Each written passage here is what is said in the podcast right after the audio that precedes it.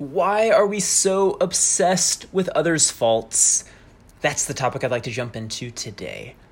My name is Brett Tilford, pastor at the table at Church in Sachse, Texas, and welcome to Table Talk, where each week I unpack ideas and insights from Christian theology and spirituality that help you become a more thoughtful, calm, and just a wonderful human being.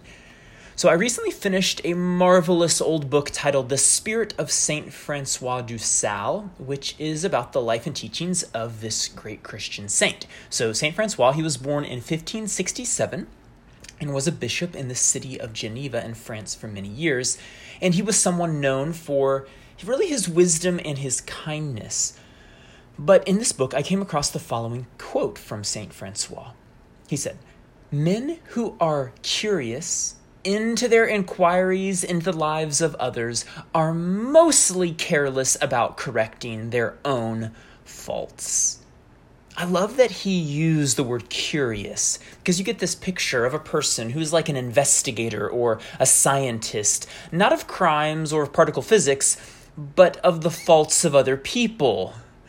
But he goes further and sees that there's a connection between their interest in others' faults and an avoidance of their own. Which leads me to a principle. Our great temptation is to avoid our own faults by constantly becoming preoccupied with the faults of others. Now, why does this tend to be the case? I think can be captured in one word avoidance.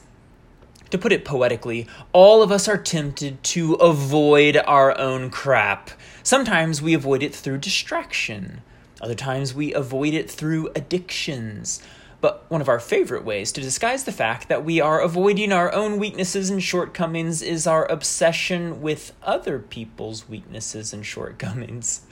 In fact, the family therapist Edwin Friedman pointed out that generally every family has one person that uh, he kind of labels them the identified patient. This is the person that everyone agrees is the problem. It's their alcoholism or their lack of people skills or their inability to hold down a job or whatever the latest thing is that everyone is constantly focused on and talking about behind you know their back of course. I mean god forbid we actually talk to them about it. Now, here's the thing it may be true that they really are an alcoholic or lack social skills or whatever. I mean, they really may be a dysfunctional mess.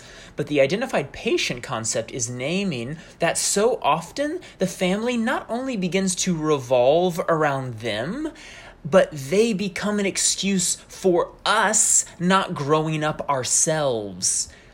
And this can be either explicit or implicit. By explicit, I mean we might literally say, Well, I just can't move on, or I just can't set those goals, or I just can't work on myself because I'm so distracted by them. They're taking all my energy.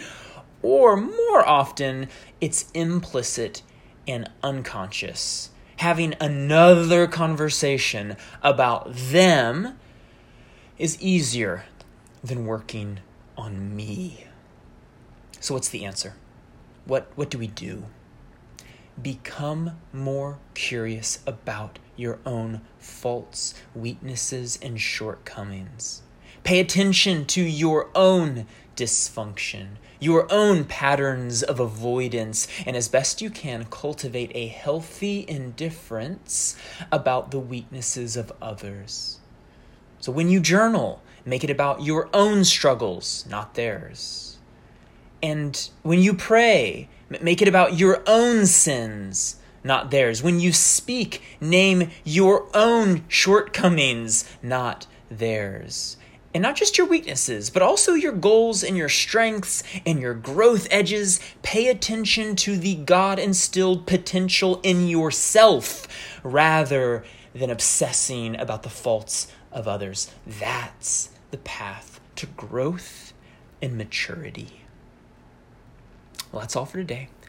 If you enjoyed this content, please leave a review. And to ensure you don't miss future episodes, go ahead and subscribe uh, either here on uh, whatever podcast medium you're listening to this on or on my YouTube channel.